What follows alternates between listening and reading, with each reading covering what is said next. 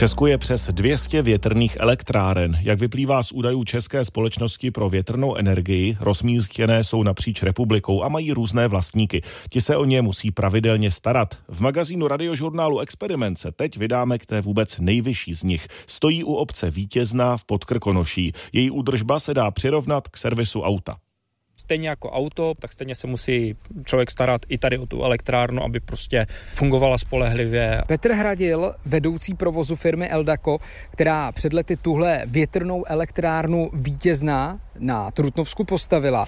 Nasazujeme si helmu, oblékáme rukavice. Jo, 119 metrů je střed rotoru, s těma lopatkama to pak dělá 175 metrů. Teď jsme tedy v útrobách, už úplně dole.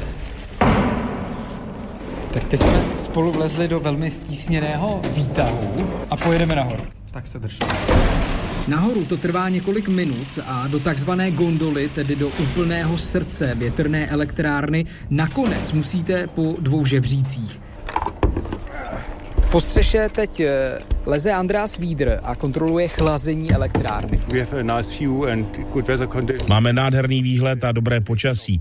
Víte, tohle je podle mě jedna z nejlepších prací na světě. Ale pojďme dovnitř zkontrolovat turbínu. Lezeme tedy zpátky do gondoly, to je menší místnost, ve které se dá po stranách chodit a uprostřed jsou součástky, včetně generátoru. András je německý inženýr, větrným elektrárnám se věnuje skoro 30 let a servisuje je v různých zemích. Tady na dohled od Krkonoš dělá velkou prohlídku. Okay, uh... Ukazuje na modrý válec a jak mi říká, tak to je převodovka. In this case we have a turbine v tomto případě máme turbínu s převodovkou a my se musíme podívat do té převodovky. Úplně nejdříve ale uděláme měření vibrací. Poté převodovku otevřeme a zkontrolujeme například ozubená kola, ložiska a tak podobně. Na to máme endoskop. Endoskop je kamerka na dvoumetrovém vlákně, díky které se technici detailně podívají do úplných útrop součástek. To se postupně bude strkat takovým montážním otvorem dovnitř převodovky a vlastně technik se bude dívat na jednotlivé kola, ze kterých se ta převodovka uh, skládá a bude kontrolovat, v jakém jsou stavu, bude kontrolovat zuby a bude kontrolovat i taky jejich povrch, protože někdy se stane, že jak kdyby začnou svým způsobem korodovat, prostě taková jakoby náznak povrchového poškození a z toho pak bude ta zpráva. Ty výsledky se vyhodnotí, rozhodne se, jestli to je už na výměnu. Doplňuje Petr Hradil. My vidíme senzory, přichycené magnety na tu převodovku, ty vedou do přístroje a všechno se v tu chvíli analyzuje. Ano, má specifikované body, kde to dá a e, elektrárna se spustí a vlastně to čidlo vyhodnotí zákmity a to se porovnává s tím, co by teoreticky tenhle typ elektrárny, tenhle typ převodovky měl dělat, jak se chovat standardně a když tam bude nějaká anomálie, tak prostě se to tam objeví jako nějaká odchylka od toho standardu. Technik Andreas Víder už je u ovládacího panelu elektrárny a připravuje se na testovací zapnutí. Tato větrná elektrárna vítězná ročně vyrobí elektřinu pro zhruba 14 domácností. Takto velká kontrola se opakuje každých pět let. Běžné kontroly jsou o dost častější. Nejen o údržbě podobných elektráren budeme v magazínu Experiment mluvit ještě za chvíli. Strutnovská Ondřej Vaňura, Radiožurnál. Před chvílí už jste v magazínu Experiment slyšeli reportáž o údržbě převodovky na větrné elektrárně Vítězná na Trutnovsku. Takhle velký servis musí majitelé elektráren provádět zhruba každých pět let. Menší kontroly ovšem na těchto zařízeních dělají technici o dost častěji. I to vysvětluje v rozhovoru s reportérem Experimentu Ondřejem Vaňurou místo předseda České společnosti pro větrnou energii Štěpán Chalupa. Zodpovědnost tedy má každý ten držitel licence. Ty technologie jsou z většiny zahraniční výrobci, takže ty provozovatele využívají služeb na servisní smlouvy přímo s těmi výrobci. Zároveň prostě musíte provádět některé inspekční a revizní činnosti na těch větrných elektrárnách, které musíte zajišťovat českými revizními společnostmi. Například se to jedná bezpečnostních prvků. A když to zjednoduším, tak každý půl rok se dělá vlastně nějaká údržba větrné elektrárny a v nějakém základním módu. Pak jednou za rok se dělá v nějakém rozšířeném všem, pak je jedna tříletá, pak je jedna pětiletá, tam se dělá opravdu relativně všechno. Životnost větrných elektráren je zhruba 20 až 25 let. Eh, proč to nemůže být více? No já myslím, že může. Trošku bych to vlastně přirovnal třeba k autu. Když se o to auto staráte dobře, tak vlastně s ním můžete jezdit a můžete mít veterána a udržíte ho v provozu. Ta větrná elektrárna, to je technologie, kterou vlastně, když se dobře staráte, tak, tak vám může vydržet dlouho, ale vidíme například v Německu, kde s tím rozvojem větrné energetiky začaly opravdu o něco dříve. A tak vidíme, že vlastně v ty lokality, kde končí vlastně ta životnost těch větrných elektráren, tak oni jsou deinstalovány ne z důvodu toho, že by vlastně se neudrželi v chodu, že by jsme neměli technologie, jak je opravovat, ale z důvodu toho, že vlastně se nevyplatí ekonomicky. Dneska, když na tom místě postavíte tu technologii novou, tak má větší jednotkový výkon a tím pádem je to efektivnější. Jaké jsou tedy ty aktuální eh, technologické trendy? To znamená, že se staví například stále vyšší elektrárny, aby byly výkonnější, aby třeba mohly fungovat eh, více, více dnů v roce, nebo jak to mám chápat? Přesně tak. Když dám porovnání, co se stavilo někdy před těma 20 lety, kdy to tady začínalo u nás v zahraničí ještě o něco dříve, tak se stavily výkony řádově stovky kilowatt větrné elektrárny. Dneska se staví jednotky megawatt větrné elektrárny. Dneska ta běžná instalace pozemních eh, větrných elektráren je někde řádově 3, 4, až 5 eh, MW. Jsou samozřejmě i větší, ale oproti těm 600 kW, což byly vlastně tehdy ty největší větrné elektrárny, tak to je ten dnešní posun.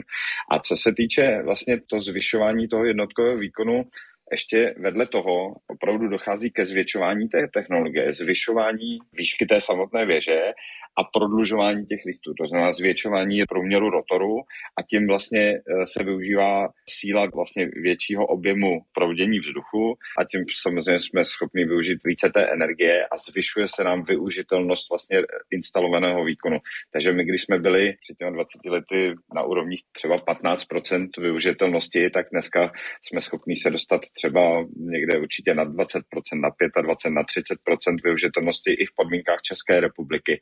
Pomáhají v té využitelnosti třeba i eh, moderní technologie, které před těmi 20-30 lety ještě nebyly? Výrobci vlastně s tou zkušeností toho provozu a té výroby zjistili, jak se přizpůsobit právě tomu danému terénu. Takže například v České republice už víme, že prostě tam, kde se to hodí, tak můžeme využívat ty technologie do těch oblastí s nižší rychlostí větru.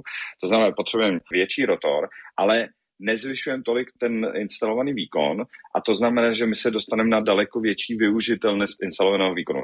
Dodává pro magazín Experiment místo předseda České společnosti pro větrnou energii Štěpán Chalupa. Díky za rozhovor a naslyšenou. Moc děkuji, naslyšenou. Ondřej Vaňura, Radiožurnál. Tento týden jsme se postupně dovídali jména těch, kdo si v prosinci převezmou Nobelovy ceny. Patří k ním i vědci ze tří kategorií. Fyziologie nebo medicína, fyzika a chemie. Nobelovské výbory z nich vybírají takové objevy nebo vynálezy, které přinesou největší užitek lidstvu. Jen výjimečně se stane, že někdo dostane v životě dvě Nobelovy ceny. A právě letos se to podařilo. Teprve pátým člověkem v historii, který dostal dvě Nobelovy ceny, se stane americký chemik Barry Sharpless. Poprvé byl oceněn před 21 lety, druhou cenu dostane společně s američankou Caroline Bertociovou a Dánem Mortenem Meldelem za objev tzv. klik chemie – jak ve středu ohlásil Olof Ramström ze Švédské královské akademie věd. Je to v podstatě stejné, jako kdybyste stavili z lega. Máte dílky, které zacvaknete do sebe a můžete z nich postavit velmi propracované domy, zařízení, vozidla, dokonce kosmické lodi. Podobné je to i s touto chemií i když je to v mnohem menším, řekněme, molekulárním měřítku. Všechno je malinkaté, ale můžete to zacvaknout dohromady a sestavit tak velmi pokročilé struktury a přitom způsobem, který je jednoduchý a přímočarý. Pomocí zacvakávací chemie se dají vytvářet nové materiály, léky nebo připevnit značky na molekuly v lidských buňkách a objevovat nepoznaná zákoutí života, řekla během vyhlášení cen čerstvá laureátka Karolin Bertociová. Šlo nám o to zobrazit na buňkách molekuly, které dosud nikdo neviděl. V úterý jsme se dozvěděli jména laureátů Nobelovy ceny za fyziku. Francouz Alain Aspect, američan John Clauser a rakušan Anton Zeilinger prováděli pokusy s mnohem menšími částicemi, než jsou molekuly a prokázali, že částice na různých místech mohou být kvantově propojené. Co se stane s jednou, projeví se i na té druhé, vysvětluje Thors Hansson ze Švédské královské akademie věd.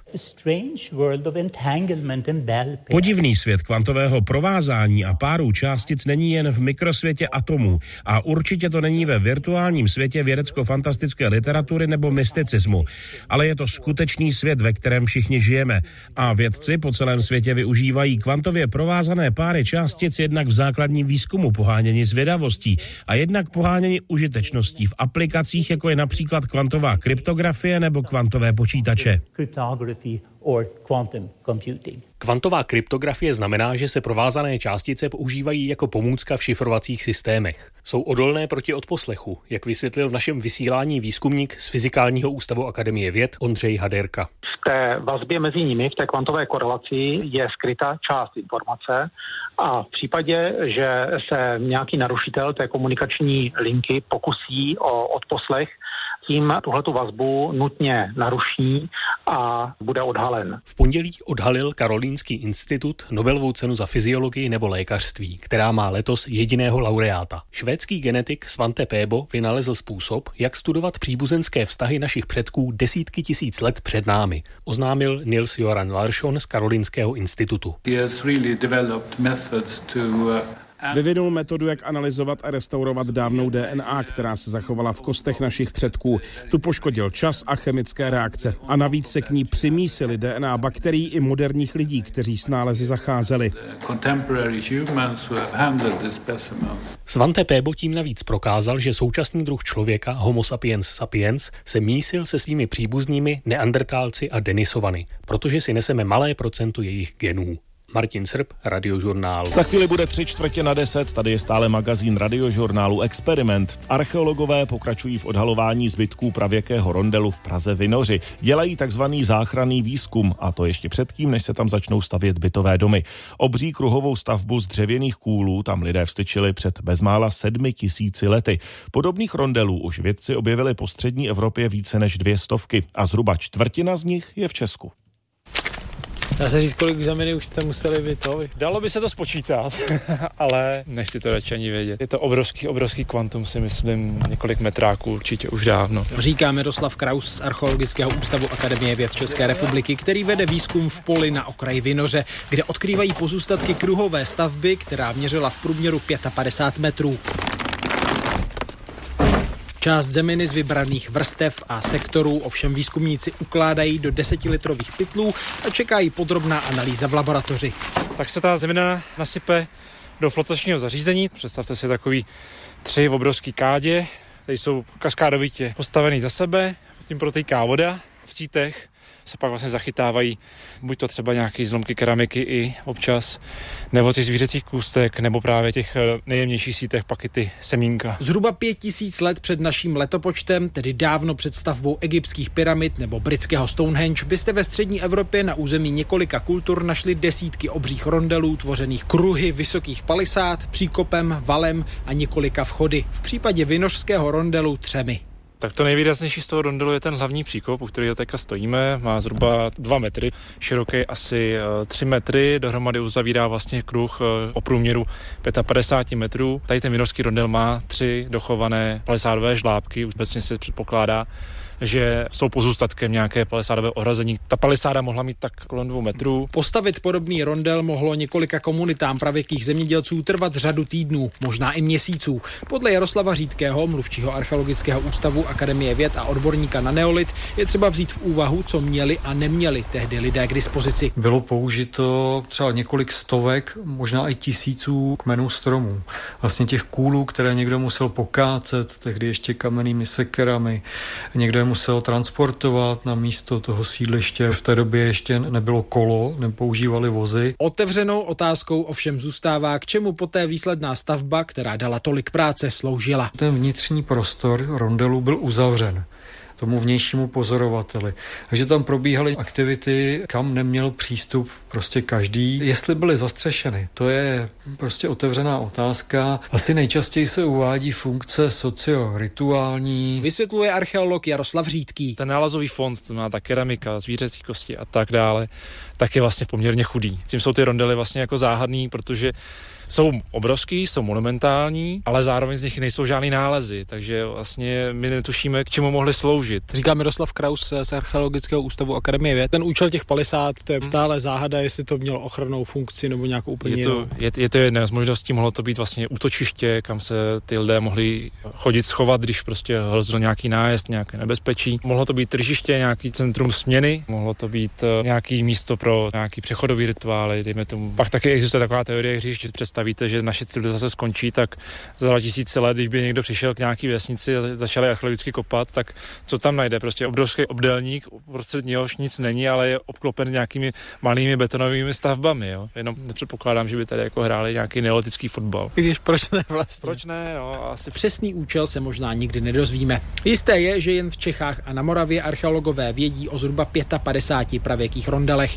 A vůbec největší v Evropě, který měřil v průměru přes 200 metrů, stál u dnešního Kolína. Na místě rondelu ve Vinoři budou stát bytové domy, ale měla by tu vzniknout i stezka a informační tabule přibližující, kde přesně pravěká monumentální stavba byla. Z městské části Praha Vinoř Štěpán Sedláček, Radiožurnál. Ústav pro nanomateriály, pokročilé technologie a inovace při Liberecké technické univerzitě slaví 10 let od otevření své budovy. Za tu dobu má na svém kontě bezmála 70 patentů. Když ústav v roce 2010 začínal, měl dva výzkumné programy a několik zaměstnanců. Dnes se tam na výzkumu podílí 200 zaměstnanců i studenti a pracují třeba na samostatném vozítku, které by v náročných podmínkách umělo přepravovat náklad. Jdeme k vozítku. Vypadá to jak vozítko na Mars. Tak my tady stavíme s kolegama vozítko. Teďka je to elektrovozítko autonomní. Říkáme mu tomuhle generace 0, ale teď už je téměř připravená generace 1. Vysvětluje Pavel Srb z katedry částí a mechanismů strojů a dodává. A účel toho vozítka je, aby nevozilo lidi, ale nějaký materiál prostředí, řekněme, definovaným, ale může to být nějaký důl nebo něco takového i venku v přírodě. Zatím to testujeme tady prostředí našem. Tak když se postavím teď před to auto... Hezky mě objelo a vy už jste ho zakapotovali. Ono je nastavený tak, aby udržoval distanc zhruba 1,5 metru. To znamená, když k němu jdu, tak eh, to přede mnou utíká, eh, Takže vy to, vy to auto tou krabičkou, co máte v ruce, vodíte jak psa? Tou krabičkou v uvozovkách. jako psa v podstatě. A co pak to tu máme? Co to je? Je to model mokřadu, ve skutečnosti je to dlouhý asi 300-400 metrů. Eh, je to lokalita Hájek u Karlových varů kde se kdysi těžil uran. V rámci toho se hlušina dávala tady na tu velkou hromadu a v 60. a 70. letech se sem vozili odpad z výroby pesticidu Lindanu. Je jich tam asi 3 až 5 tisíc tun. Tady na patě toho tělesa to vytéká a teče to do vodoteče a tím potůčkem to teče do rybníčku a tak dále. Upřesňuje nad modelem ředitel Ústavu pro nanomateriály, pokročilé technologie a inovace Miroslav Černík. A my jsme přišli s řešením přírodních procesů, které ty vody čistí. Teče nám do prvního stupně, kde je nějaká sedimentace, to je jenom k odstranění železa. Pak jsou tady reaktivní stěny, tam dochází k první chemické reakci odborávání toho lindanu, toho pesticidu. Pak je tady biologický stupeň, kde dochází k biologickému odbourávání a pak je mokřadní systém, kde ta voda se nám dočišťuje. Dostali jsme se na účinnost, která se blíží 98% čištění, musíme se dostat ještě, ještě o kousek dál. Jaké jsou, řekněme, třeba kromě tohohle projektu další výrazné projekty v těch uplynulých let? My každý rok řešíme kolem 80 výzkumných projektů, eh, máme kolem dvou stovek eh, průmyslových partnerů, takže těch projektů je hodně. Jedním z hlavních směrů výzkumu je teda čištění vod, komunálních, ať už od pitných, ať už od eh, průmyslových i podzemních. Další technologie jsou například to, co vidíme tady za mnou, jestli můžu. Tady je takovéto krásné zařízení, kde máme na 3D tiskárně vytištěné takové koule, v těch koulích jsou eh, nanovlákna, zase u nás vyvinutá. Na těch nanovláknech roste biofilm a za pomoci biologického procesu jsme schopni čistit odpadní průmyslové vody. Nanovlákna, ano. čištění vod. Co dál? 3D tisk. 3D tisk. 3D tisk to zní ano. dobře.